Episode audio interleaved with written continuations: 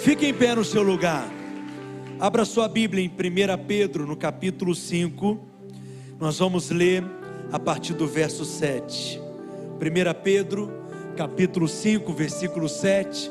Vamos ler juntos a palavra de Deus. Diga comigo: a Bíblia é a palavra de Deus. Diga, cada vez que eu leio a Bíblia, eu aprendo mais da Bíblia. Diga, a Bíblia é Deus falando comigo. Quem aqui já está com a sua Bíblia física aí? Deixa eu ver.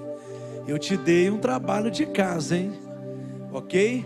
Se você não tem uma Bíblia física, compre-a ou me peça de presente que eu te dou, porque nós vamos precisar de Bíblia impressa, ok? No mês de janeiro. Amém, igreja? Diga eu amo a palavra de Deus. Leia comigo. Lançando sobre ele toda a vossa ansiedade, porque Ele tem cuidado de vós. Versículo 8: Sede sóbrios e vigilantes, o diabo, vosso adversário,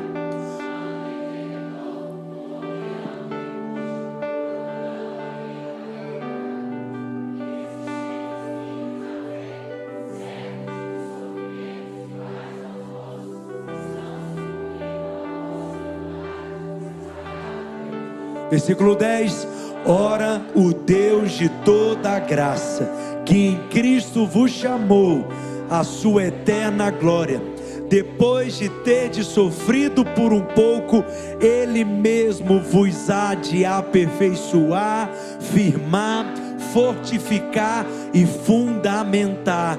A Ele seja o domínio pelos séculos dos séculos. Amém. Levanta a sua mão e diga: Hoje eu sou firmado, fundamentado, fortificado, aperfeiçoado pela palavra de Deus e pelo Deus de toda graça.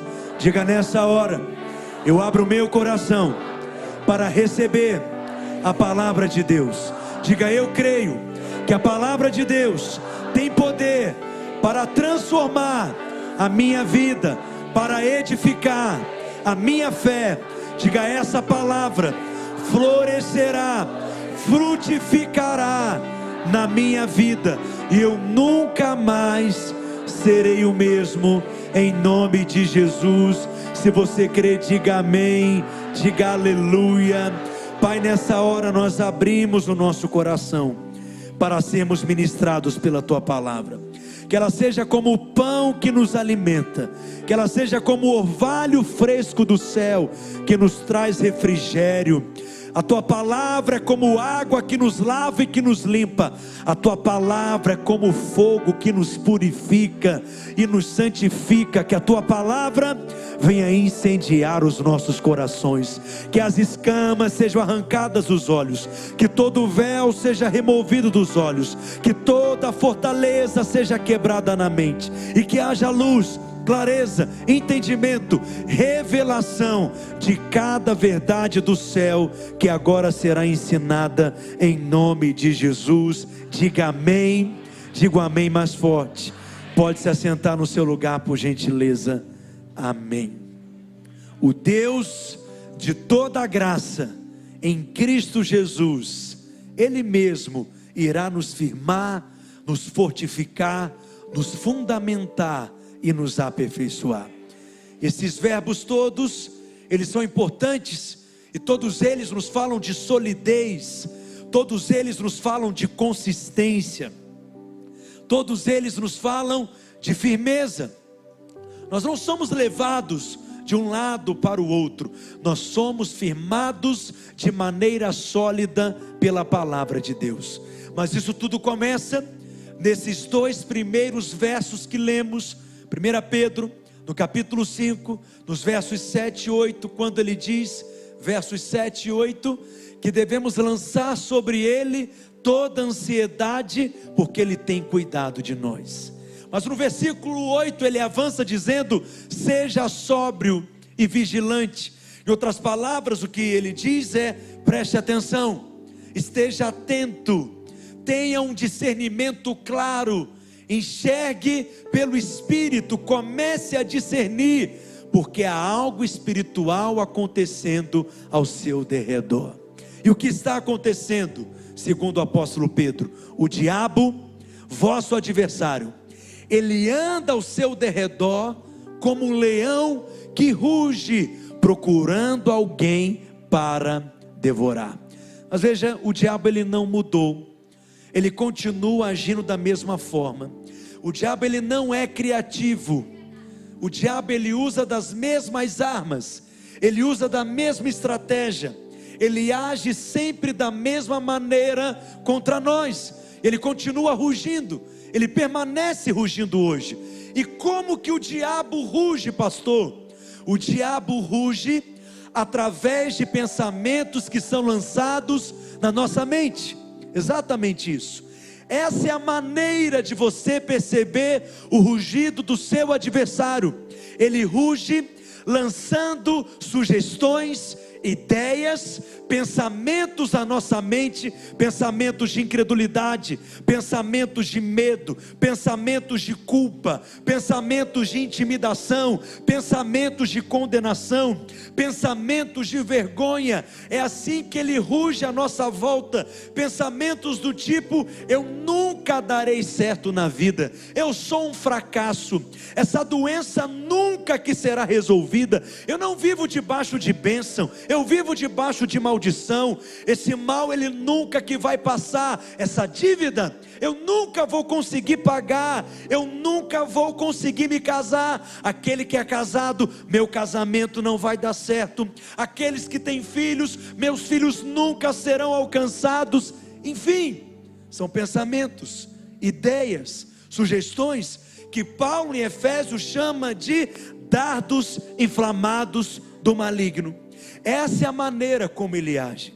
Essa é a maneira como ele opera, rugindo ao nosso derredor, lançando sugestões, pensamentos na nossa mente. Ele é um leão que está rugindo. Esses pensamentos, eu digo a você, eles não procedem de Deus. Esses pensamentos, eles não têm origem em Deus. Esses pensamentos não nasceram no céu. Esses pensamentos, eu digo mais, eles não têm origem nem em você mesmo. Esses pensamentos nasceram no maligno, no quinto dos infernos, do lado direito à esquerda, aliás, do lado direito na terceira porta. Não são pensamentos que têm origem em Deus, e nem em você. Agora, quando eu digo para você que o diabo ruge é muito importante que você entenda algumas verdades. A primeira verdade que eu quero que você tenha clareza é: o propósito de Deus, ele só será alcançado na sua vida, dependendo da maneira de como você encara esses rugidos. Preste atenção que eu estou fazendo uma afirmação muito séria, uma afirmação muito arrojada a maneira como você lida com esse rugido, em outras palavras, com esses pensamentos de medo, de incredulidade, de culpa, de condenação, de vergonha, de intimidação, de preocupação, a maneira de como você lida com esses pensamentos irá determinar se você vai ou não desfrutar do propósito de Deus desfrutar das promessas de Deus. Em outras palavras, só o vencedor desfruta do cumprimento do propósito. Porque o vencedor é aquele que sabe que já venceu o maligno pelo sangue do Cordeiro e pela palavra do testemunho, e ele sabe que Satanás já foi colocado debaixo dos seus pés. A segunda verdade que eu quero que você entenda nessa noite é que se esses rugidos são pensamentos, se esses rugidos são setas que Satanás lança na nossa mente, isso nos mostra, portanto, que o campo de batalha ele é exatamente na nossa mente. O lugar em que nós somos resistidos pelo diabo é na mente. O lugar em que nós somos intimidados pelo maligno é na mente. Você está me ouvindo? O campo de batalha não está do lado de fora. Ele está do lado de dentro. Por que, que é tão relevante você entender isso? Porque você só terá vitória se você compreender aonde a luta está ocorrendo. Imagine que o Atlético vai jogar contra o Cruzeiro. E aí você foi lá para o Independência assistir a partida. Só que a partida está acontecendo lá no Mineirão. Você vai ter condição de acompanhar a partida? Sim ou não? Por que não? Simplesmente porque você está no lugar errado. Simplesmente porque você está no campo errado. Significa que entender aonde a batalha ocorre é chave para você. Como estão entendendo o que eu estou dizendo? Muitas pessoas acham que batalha espiritual é quando nós expulsamos demônios. Quando nós expulsamos demônios de pessoas que estão oprimidas por espíritos malignos, isso é o que nós chamamos de libertação. Isso não é batalha espiritual, isso é libertação. Batalha espiritual é algo que ocorre no íntimo, dentro do homem, não é algo que ocorre no exterior. Alguém está entendendo? O demônio está no outro, agindo no outro, oprimindo o outro, e você está sendo um canal de Deus para que aquela pessoa seja completamente liberta. Isso é libertação. A verdadeira batalha espiritual, ela acontece na mente. Mas há uma promessa maravilhosa da palavra de Deus para nós. É uma promessa de que nós já recebemos armas nessa batalha. E essas armas são armas espirituais. E essas armas espirituais, elas já estão disponíveis para você agora mesmo em Cristo Jesus. Vamos ler isso na palavra de Deus, 2 Coríntios capítulo 10, versículo 4. Olha o que, que a escritura diz: porque as armas da nossa milícia, o que, que quer dizer milícia? Guerra, batalha. As armas dessa batalha são armas que não são carnais, ou seja, não são armas físicas, não são armas naturais. Paulo afirma que não são armas carnais. Talvez você acredita que essa água tem algum poder, mas eu digo a você, ela não é uma arma espiritual. Segundo a Bíblia, não é. Alguns creem que talvez um tapete tem algum poder, que algum sal grosso tem poder, que alguma rosa tem algum poder, que alguma planta comigo ninguém pode tem algum poder, com alguma planta do tipo a espada de São Jorge, como alguns dizem, tem algum poder. Não acredite nessas coisas. Eu estou te advertindo, nada disso é arma espiritual. As armas que nós recebemos são armas espirituais e elas são poderosas em Deus, não são armas físicas, não são armas naturais, não são armas carnais. Muitas pessoas vivem iludidas com essas coisas e isso na realidade é uma superstição. A vida cristã, toda ela é interior, toda ela é espiritual, toda ela é no íntimo. A vida cristã, ela é invisível. E quanto mais nós tentamos parecer que as coisas sejam visíveis, pior é para nós. Porque o diabo sempre procura nos levar para a esfera dos sentidos. Mas ali nós somos derrotados. Permaneça no campo da fé porque é no campo da fé que você experimenta da verdadeira vitória espiritual. Alguém está aprendendo alguma coisa hoje? Hoje eu vim aqui te ensinar e você vai aprender a lidar com o seu adversário. Amém, queridos? Leia comigo então novamente o verso 4, 2 Coríntios 10, verso 4, bem forte. Porque as armas da nossa milícia não são carnais, e sim poderosas em Deus para destruir fortalezas, anulando nós sofismas. Essas fortalezas, segundo o apóstolo Paulo, elas não são formadas com concreto, elas não são formadas com rochas, são fortalezas construídas por sofismas. o que são sofismas. É algo que parece ser uma verdade, mas na realidade é uma mentira. Tem uma lógica até envolvida, mas na realidade é uma mentira. Parece que é uma verdade, mas é mentira. E sofismas às vezes são mentiras que nós ouvimos tantas vezes e que por tantas repetidas vezes foram repetidas à nossa mente, que nós passamos a encará-las como se fossem verdade.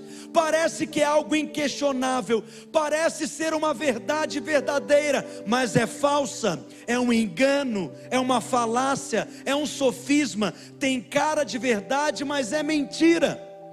E o principal sofisma que o diabo procura usar contra nós é contra a nossa identidade, é colocando em dúvida quem você é. Esse é o principal sofisma que Satanás usa contra nós. Mas o que é a verdade? A verdade não é o que você sente, a verdade é a palavra de Deus.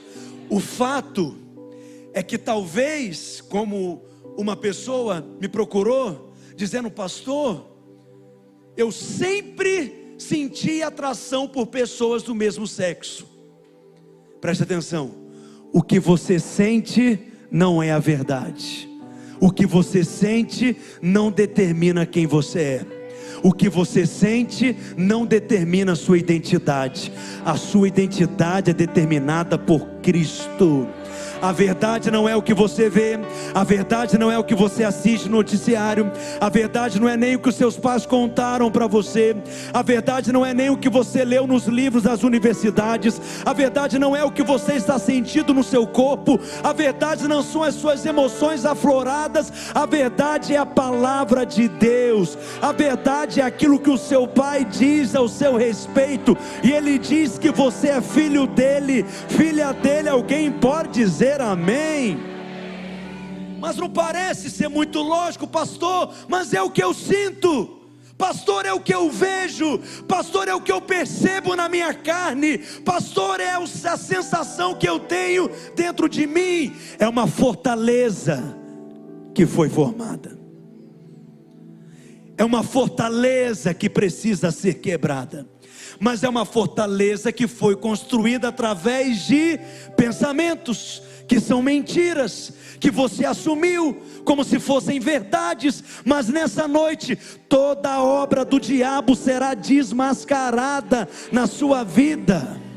O diabo te convenceu que você é doente, ele convenceu que essa é a sua identidade. O diabo te convenceu que você é um fracasso, essa é a sua identidade. Ele te convenceu que você não é abençoado, essa é a sua identidade.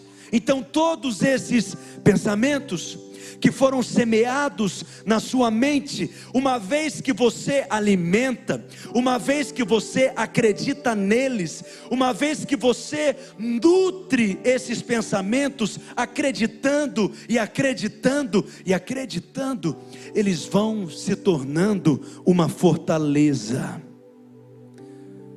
De maneira que você passa a esperar aquelas coisas acontecerem. Por quê? Porque o diabo semeou na sua mente.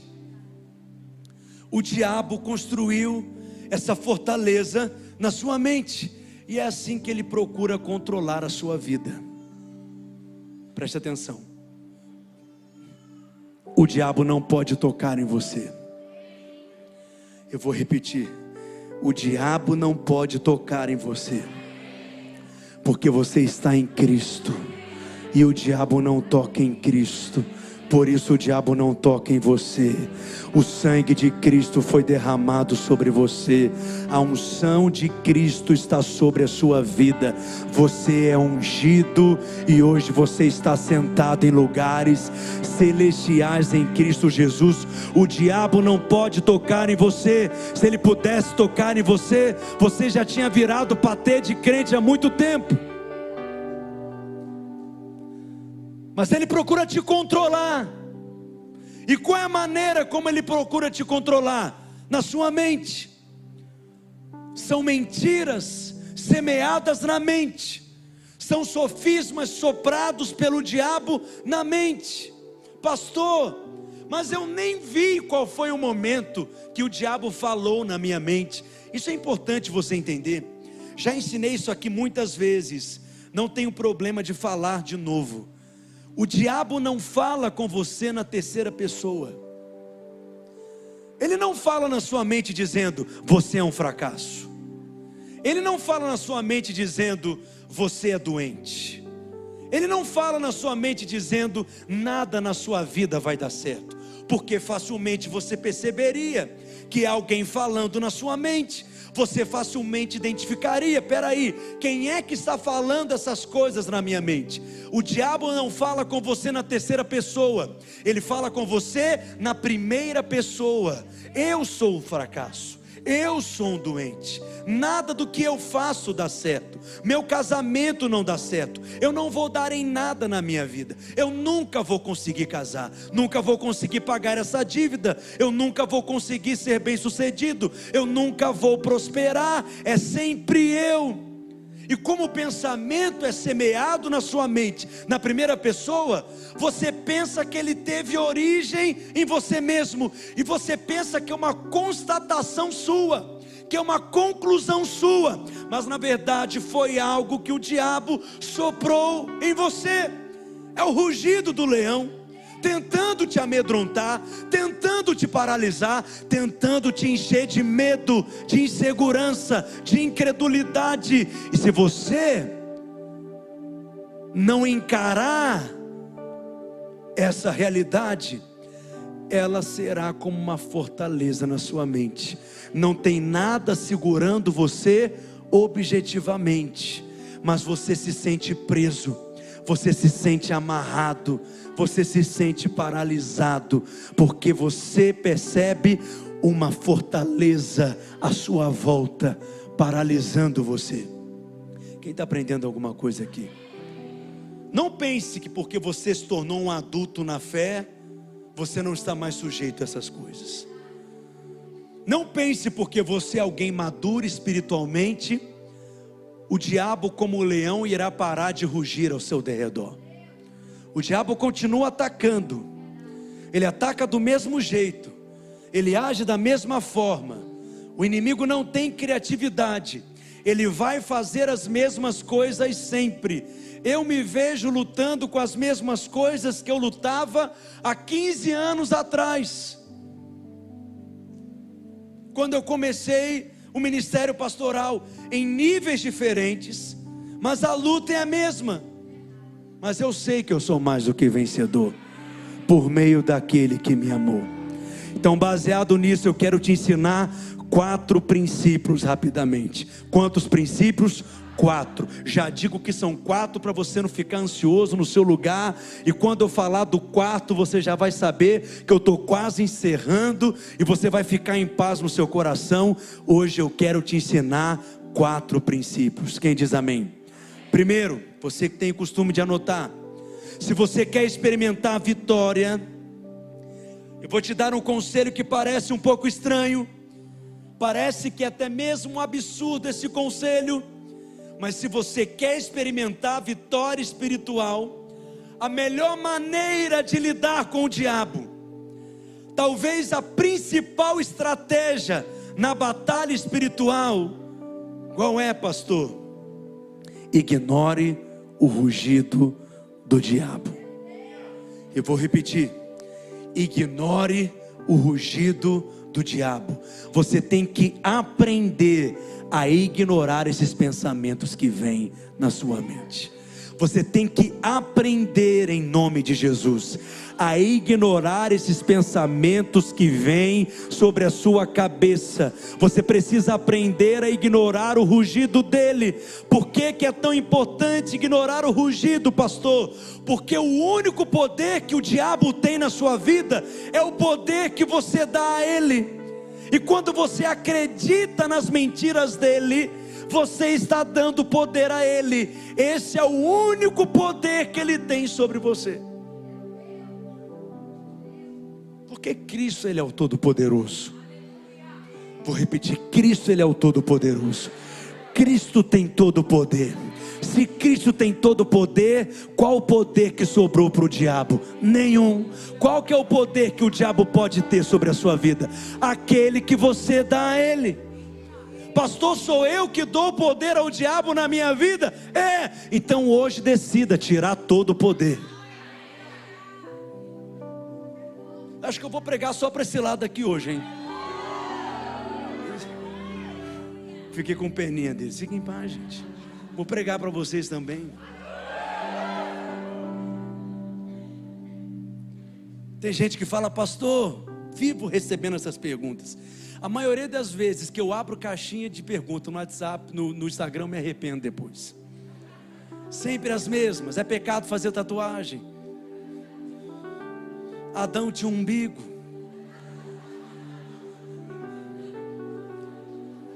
E tem sempre aquela, pastor, o que que você pensa do olho gordo? E o que que você fala a respeito da inveja? Você acredita nessas coisas, pastor? Essas coisas existem, existe só na medida em que você acredita.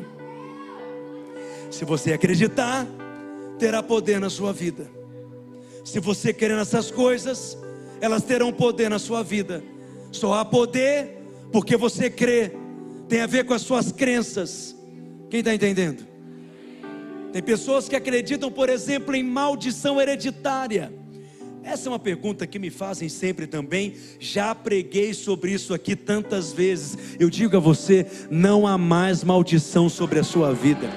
Talvez o casamento do seu bisavô não deu certo, o casamento dos seus avós não deram certo, o casamento dos seus pais não deu certo, mas o seu casamento é diferente. Tem favor, a bênção do céu está sobre ele, o sangue de Cristo já foi aplicado, não há mais maldição sobre você, porque Cristo já levou sobre si na cruz, ele se fez maldição em nosso lugar, para que hoje você seja abençoado com toda sorte de bênção espiritual. Se aquela maldição foi passando de geração em geração, ela vai parar em você, ela vai acabar em você, ela vai encerrar em você.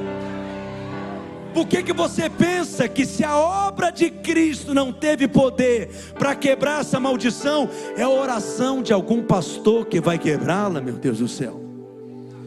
E aí tem gente que está sempre em processo de quebra de maldição, é maldição que não acaba mais. Aí tem que investigar todos os antepassados, e quando você descobre que foi seu tataravô que pecou, o que, que você tem a ver com o pecado do seu tataravô? E aí está sempre num processo de maldição quebrada, misericórdia. Meu irmão, sai da maldição, entra na bênção. É um ensino equivocado, que dá mais poder para o diabo porque você está acreditando que o tempo inteiro tem uma maldição. Tem uma maldição que tem que ser quebrada. Tem algum pecado que tem que ser confessado. E aí você vasculha a vida, não vê nada. E aí é um pecado oculto. E você olha para o seu interior, para o seu íntimo e não vê nada. Não, não é um pecado seu, era um pecado do seu avô. E você tem que se arrepender por ele. Que vida cristã miserenta é essa? E é assim que muitos crentes vivem, infelizmente. O sangue de Jesus tem poder. É só isso que você precisa crer. O sangue de Jesus tem poder. Vou repetir: o sangue de Jesus tem poder. Vou falar mais uma vez: o sangue de Jesus tem poder. O diabo treme uma hora dessa, porque ele sabe que o sangue de Jesus tem poder. Então diga aí para o seu vizinho: o sangue de Jesus tem poder. Diga aleluia. Pode aplaudir o nome de Jesus. Se é para ele, tem que ser mais forte.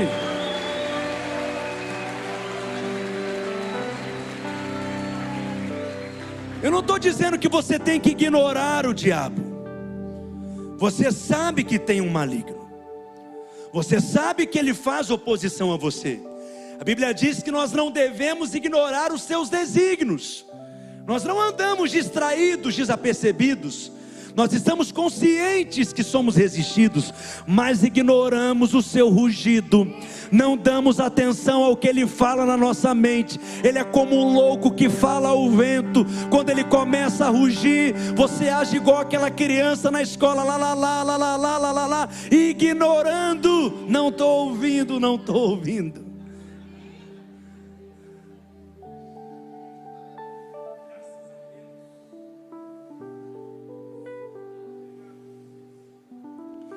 Salmo 23. O Senhor é o meu pastor, de nada eu terei falta. Projeta para mim o verso 2: Ele me faz repousar em pastos verdejantes, leva-me para junto das águas de descanso, refrigera minha alma guia-me pelas veredas da justiça por amor ao seu nome. Ainda que eu ande pelo vale da sombra da morte, não temerei mal nenhum, porque tu estás comigo, o teu bordão e o teu cajado me consolam. Agora olha o verso 5, ele é poderoso. Preparas-me uma mesa na presença dos meus adversários. Quem é que vai parar para jantar na hora da luta? Quem é que para para comer na hora da batalha? Quem é que para para participar de um banquete no momento do combate? Veja se isso é hora de comer. Tem que ser muito parecido comigo para pensar em comida numa hora dessa. Porque você sabe que o diabo me ataca com comida. Ele lança comidas sobre mim. Eu sentei ali, já recebi chocolate, já recebi outro negócio de uma padaria. Mas é tudo bênção de Deus. Estou dizendo, oh, Jesus. E Daniel, você é instrumento do céu. Mas o diabo me ataca com comida. Essa comida é boa, ele me ataca com comida ruim. Preparas-me uma mesa na presença dos meus adversários. Isso é ignorar o inimigo. Pode vir como você quiser Pode falar o que você quiser, pode me resistir como você quiser. Depois eu resolvo isso. Eu vou degustar, mas não é comer com pressa, não. Eu vou tranquilamente saborear e eu vou permanecer sentado no descanso, porque uma mesa foi preparada para mim na presença dos meus inimigos. Senta na mesa, sentar na mesa na Bíblia é o mesmo que estar aliançado. É por isso que Jesus era tão resistido, porque ele sentava para comer com prostitutas, com pecadores, com publicanos, com gente de reputação duvidosa, porque sentar-se na mesa com alguém é o mesmo que estar em comunhão com alguém, e o Pai te convida hoje, e Ele te diz: Preparei uma mesa para você, na presença dos seus adversários. Senta e descansa, senta e desfruta, senta e confia. E quando o Senhor diz que Ele preparou uma mesa para mim, Ele está dizendo: Eu sentarei junto com você, e nós comeremos juntos, e iremos assistir juntos. O Senhor fala: Você vai assistir de camarote aquilo que eu farei com os seus inimigos enquanto nós comemos. Não é viver pensando o que, é que eu vou fazer a respeito disso. Qual que é a providência que eu vou tomar a respeito dessa situação? Qual que é a atitude que eu vou ter diante desse problema? Não, senta e descansa. Senta e confia Senta e descansa o seu coração. O seu pai preparou uma mesa para você e ele colocou uma porta diante de você. E essa porta é uma porta de favor, é uma porta de acesso. E ao passar por essa porta, você encontrará verdes pastos, haverá suprimento e provisão no dia mau.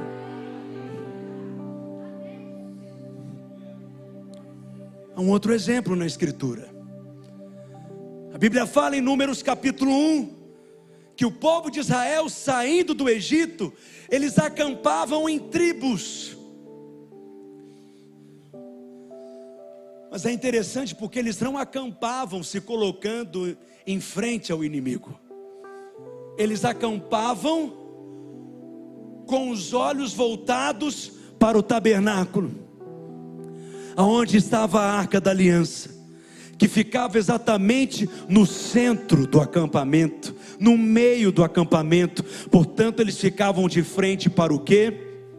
Para a arca, para a presença de Deus.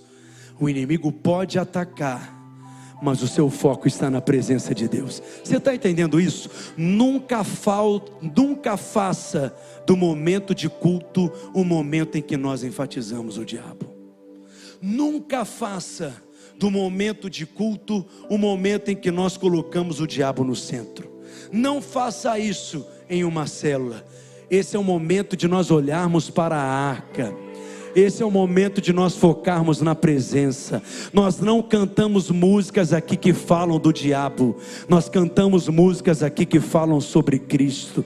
Esse é o momento de nós olharmos para Cristo, olharmos para a arca, olharmos para a presença. Enquanto nós olhamos para a arca, temos vitória. Em outras palavras, ignore, ah, pastor, mas eu tenho ouvido que eu sou um fracasso. Ignore, pastor, eu tenho ouvido que o meu casamento não vai dar certo. Ignore, pastor, mas eu tenho ouvido que eu não vou prosperar. Ignore. Essa é a minha primeira sugestão para você. Não estou dizendo que ela é absoluta. Eu não estou dizendo que isso que eu estou te ensinando é algo imutável, porque terá um momento em que você vai precisar abrir a boca para falar. Tem hora que você tem que rugir de volta. Mas em primeiro lugar, ignore o rugido. Não dê atenção aos pensamentos que o diabo tem falado na sua mente, porque você acredita em tudo que ele te diz, seu coração já dispara, você já sente o seu coração numa batedeira, uma carga de adrenalina, já sua frio. Pare de dar crédito, pare de dar ouvidos é preciso ignorar e dizer: Eu creio na palavra de Deus. Quantos dizem amém? Segundo princípio, volta lá por gentileza, 1 Pedro capítulo 5, verso 8. O diabo, vosso adversário, anda em derredor como o leão que ruge, procurando alguém para devorar. O que, que ele está fazendo? Ele está procurando. Se ele está procurando, isso é óbvio, é porque nem todos são devoráveis. Se ele está procurando alguém para devorar, é porque só é possível devorar alguns. Então a pergunta é: o que te torna devorável? O que faz com que você seja devorável pelo diabo? Você sempre interpreta a Bíblia pelo contexto. E o contexto está no verso 7, quando ele diz: lance sobre ele toda a vossa ansiedade, porque ele tem cuidado de vós. Por isso, em seguida, ele diz: seja sóbrio e vigilante, preste atenção, porque o diabo, vosso adversário, ele anda ao seu derredor rugindo como um leão, procurando alguém para devorar. Mas no verso 7 ele está falando sobre ansiedade pessoas que carregam fardos de preocupação, de ansiedade, o que é pior, enxergando como um estilo de vida, como se viver ansioso e preocupado fosse uma vida normal. Essa não é a vida que Deus tem para você. A vida que Deus tem para nós é uma vida no descanso, cheia de paz, é uma vida transbordante, toda ansiedade te torna devorável, mas lance sobre ele ansiedade, porque Deus tem cuidado de você. O que torna alguém devorável é dar crédito a esses pensamentos que o diabo tem falado na mente. O que torna alguém devorável é acreditar no rugido, é exatamente não praticar o primeiro princípio que eu acabei de te ensinar sobre ignorar. Só que a Bíblia diz que ele é como um leão. Se ele é como um leão, vamos tomá-lo como ilustração. Eu sou formado em Discovery, especialista em Discovery. O leão é um animal territorial. Ele está ali para defender um território. Ele está ali para defender uma posição. Leões rugem para defender um lugar, para defender um espaço. Leões rugem para defender algo que pertence a eles. Mas tem algo a respeito de você que você não sabe. Jesus é o Rei dos Reis. Ele é o leão da tribo de Judá. Então você é leão também. E se o diabo rugir, você vai rugir de volta. O diabo sabe que você é um leão. Você é que não sabe disso. E aí você fica assustado, amedrontado ao ouvir o rugido dele, mas ele é um animal territorial. Ele defende espaços, ele defende posições, ele defende lugares, mas eu vou te dizer, Deus tem para você um território. Deus tem para você uma posição.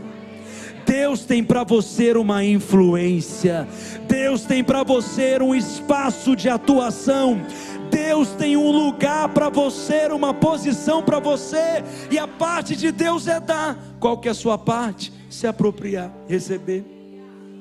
A sua parte é pisar a planta do seu pé para tomar posse, dizer: Eu creio, eu recebo, eu me aproprio, eu digo amém, assim seja, eu recebo na minha vida. Deus não vai te forçar de receber, aprenda isso. Deus é um gentleman, Ele não vai enfiar nada a goela abaixo, o que Ele faz? Ele te oferece. E o que você deve fazer? Com a mão da fé se apropriar. Eu tenho me apropriado de um novo território para mim, ministerial, que é um território na internet. E eu creio que essa mensagem precisa alcançar e chegar em muitos lugares. Quem crê comigo, diga amém. Mas o diabo começa a me atacar na mente. Você sabe? Eu não me considero um pregador. Eu tenho um encargo é pelo ensino da palavra. O que eu amo fazer é ensinar. Então veio um encargo no meu coração de gravar cursos na internet. O primeiro curso que eu gravei é o curso na lente da graça. Tudo que eu tenho ensinado sobre a graça nos últimos dez anos, onde eu tenho dado essa ênfase, eu consegui ministrar todo o curso, está lá disponível. Depois eu gravei um curso sobre as principais doutrinas da fé cristã, que todo crente deveria saber. Todo crente deveria conhecer, uma vez salvo, sempre salvo. O falar em línguas é a evidência do batismo com o Espírito Santo. O que acontece após a morte, o que é de fato a eleição, a predestinação, questões assim. Gravei um curso, está disponível. Muitas pessoas têm sido abençoadas. Depois eu gravei um curso sobre liderança. São 15 anos de ministério que eu vou completar no que vem. 15 anos treinando líderes, 15 anos formando equipes, 15 anos equipando pessoas, 15 anos inspirando pessoas. Tudo que eu tenho ensinado sobre liderança, coloquei ali. Recentemente eu gravei um curso sobre como interpretar a Bíblia. Há muitos textos na Bíblia que eles são obscuros, parece que são contraditórios, difíceis de entender. Todo crente deveria saber como interpretar a Bíblia. Mas quando eu vou gravando esses cursos, eu quero gravar 50, 100 cursos. Quero que tenha mais cursos do que o Netflix. Quero fazer um estudo de Apocalipse, um estudo de Romanos, um estudo de Gálatas, de Efésios, de Hebreus, panorama do Antigo Testamento, panorama do Novo Testamento, história da igreja. Eu quero gravar e deixar um legado. Um legado. Mas Satanás ele vem sugerindo na minha mente: você está sendo pretensioso. Você não acha que está pensando muito de si? Quem é que vai parar para assistir um curso desse? Quem é que vai parar para ouvir algo assim? Você vai passar vergonha, Você está sendo pretensioso. São pensamentos que eu tenho que lidar na minha mente. Mas eu entendi. É um território que eu estou conquistando. É uma posição nova que eu estou chegando. E Satanás está rugindo, tentando me intimidar. Mas ele vai ser envergonhado. Quem está entendendo o que eu estou dizendo? Algo que o Espírito Santo tem falado comigo é para nós começarmos a pensar como igreja estrategicamente, a alcançar as cidades, a estabelecermos células em outras cidades, células como sementes de grandes e poderosas igrejas que serão edificadas nas cidades desse país e fora desse país, como um testemunho do Evangelho da Graça. Alguém pode dizer amém? Então, Juiz de Fora, estamos chegando. Petrópolis, estamos chegando. Vila Velha, estamos chegando. Quem diz amém? São Paulo, estamos chegando. Hoje pela manhã tinham dois casais de São Paulo me procuraram. Eles já são membros do campus online e disseram, pastor, de dois em dois meses estaremos aqui presencialmente. Nós fazemos parte desse mover. Nós alcançaremos as cidades são territórios que nós chegaremos. Diga para o seu vizinho: em algum momento corre o risco de você ser enviado. O amém ficou mais fraco, gente. Diga assim para o seu vizinho: se a missão de Deus nos espalhar, o coração, a visão, nos manterá unidos e conectados. Alguém pode dizer amém? O diabo não te ataca por aquilo que está acontecendo, o diabo te ataca por aquilo que vai acontecer. O diabo não te ataca hoje por aquilo que você é, mas ele te ataca por aquilo que você se tornará. São inimigos do seu futuro, tentando te paralisar aqui. Eu não ficarei preso nessa estação. Há uma estação de milagres e de frutos abundantes. Eu posso ver grandes igrejas espalhadas nessa cidade, nesse estado, nesse país, líderes sendo levantados, células sendo multiplicadas, um exército de pregadores do evangelho da graça, destruindo as obras do diabo, conquistando essa geração, estabelecendo o reino de Deus. Essa é a nossa visão. Pode ser feito, deve ser feito e será feito em nome de Jesus.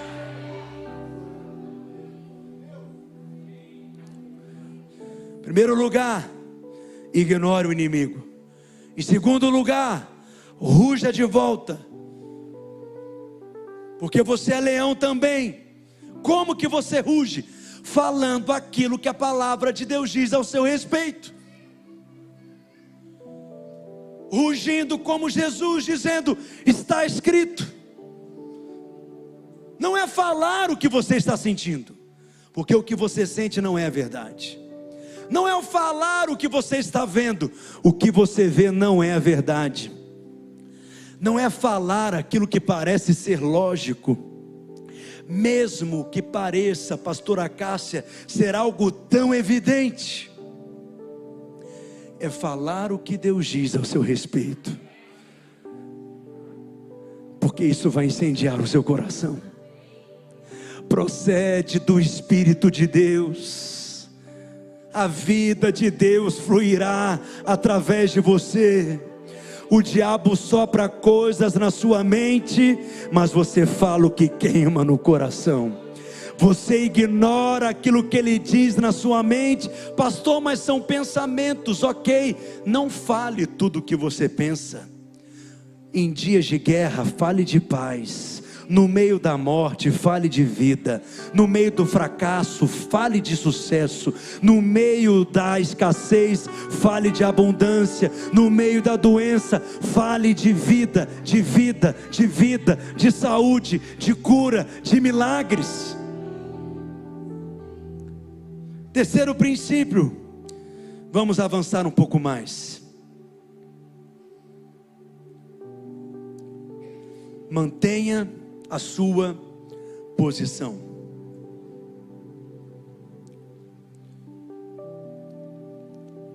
Eu disse que eu sou especialista em Discovery. Formei lá. E eles ensinam que quando você estiver diante de um leão, não saia correndo. Encare olhando nos olhos e veja algo surgindo ao seu derredor. Tá bom que eu vou parar e ficar encarando o leão nos olhos. Mas é porque eles ensinam que se você sair correndo, ele vai imaginar que você é uma presa e vai te atacar. Então a estratégia é permanecer parado. Se você, ao ouvir o rugido, corre, ele sabe que consegue te intimidar. Você fica com medo, você sai correndo. Isso porque você é alguém devorável. Vai virar presa fácil para os ataques do maligno. Preste atenção. Isso é fundamental você entender. Toda a estratégia do maligno é isolar você da comunhão. Porque você sabe que os leões atacam, por exemplo, um rebanho, e eles ficam à procura daqueles que são mais frágeis, daqueles que são mais cansados, dos mais doentes, dos mais velhos, porque quando ele fizer o rugido e o rebanho sair correndo disparado, ele já percebeu quem ele deve atacar. Mas os animais eles andam em rebanho com os mais doentes, os mais vulneráveis, os mais fracos, entre eles, no meio deles, porque no meio da comunhão eles estão protegidos e guardados. É por isso que Satanás procura isolar você. Mas no meio da comunhão você terá proteção porque no meio da comunhão você terá pessoas que lembrarão quem você é em Cristo, o que você pode em Cristo, falarão até mesmo coisas que você não quer ouvir, mas você precisa ouvir, lembrando que você é ungido de Deus, escolhida por Deus, que Deus tem separado um ministério para você, e é por isso que é tão vital permanecer na comunhão. Mas veja, não saia da posição permaneça firme onde Deus te plantou. Deus me deu esse filho, o diabo não toca. Esse casamento quem me deu foi Deus, o diabo não toca. Essa empresa quem me deu foi Deus. O maligno nela ele não vai tocar. Eu vou prosperar, eu vou avançar. Então preste atenção, filho. Posicione-se. Fique na posição. Não ceda espaço, não ceda nem um centímetro, creia no poder de Deus. Ninguém jamais foi envergonhado por crer no poder de Deus, mas o diabo quer removê-lo desse lugar, no lugar onde ele te colocou, no lugar onde ele te plantou. Mas o inimigo ele quer te roubar. Deus já te deu saúde, o diabo quer roubar. Deus já te deu prosperidade, o diabo quer roubar. Deus já te deu uma casa, uma família, um trabalho, sua renda, o seu ministério, o diabo quer tomar. De alguma maneira, ele quer te amedrontar. Ruja de volta para ele. Se você resisti-lo, ele irá fugir de você. Tiago capítulo 4, verso 7. Resisti ao diabo, e ele fugirá de vós. Resista, permaneça firme, ignore o inimigo, mantenha a posição, ruja de volta. Essa é a atitude do vencedor. O diabo ele tem que sair em nome de Jesus. E por último, o diabo não é o verdadeiro leão. O verdadeiro leão é o leão da tribo de Judá. Agora eu aprendi também no Discovery que leões, quando atacam, não rugem, até por uma lógica óbvia. Se ele rugir, ele não vai conseguir capturar a presa, porque facilmente ela irá perceber e irá fugir. Então, quando ele quer atacar, por exemplo, uma gazela, ele vai de forma sutil, ele vai de forma que ela não o percebe. Ele, aquela gazela está ali pastando e nem imagina quem está ao seu derredor querendo atacá-la. Se o leão rugir, ela irá permanecer? É claro que não. Ela fugir. Então ele chega sorrateiramente, de maneira que nem o som da sua pata esmagando a folha seca, ela consegue perceber. Silêncio total. Ele escolhe o lado certo, para que o vento não leve até ela o seu cheiro, e ela então o perceba. Então, por que que os leões rugem? Os leões não rugem quando estão caçando. Mas 1 Pedro capítulo 5, verso 8 diz que o leão, ele está rugindo. Mas por que que ele ruge? Porque ele está procurando alguém para devorar. Porque a expectativa dele, filho, é te encher de medo.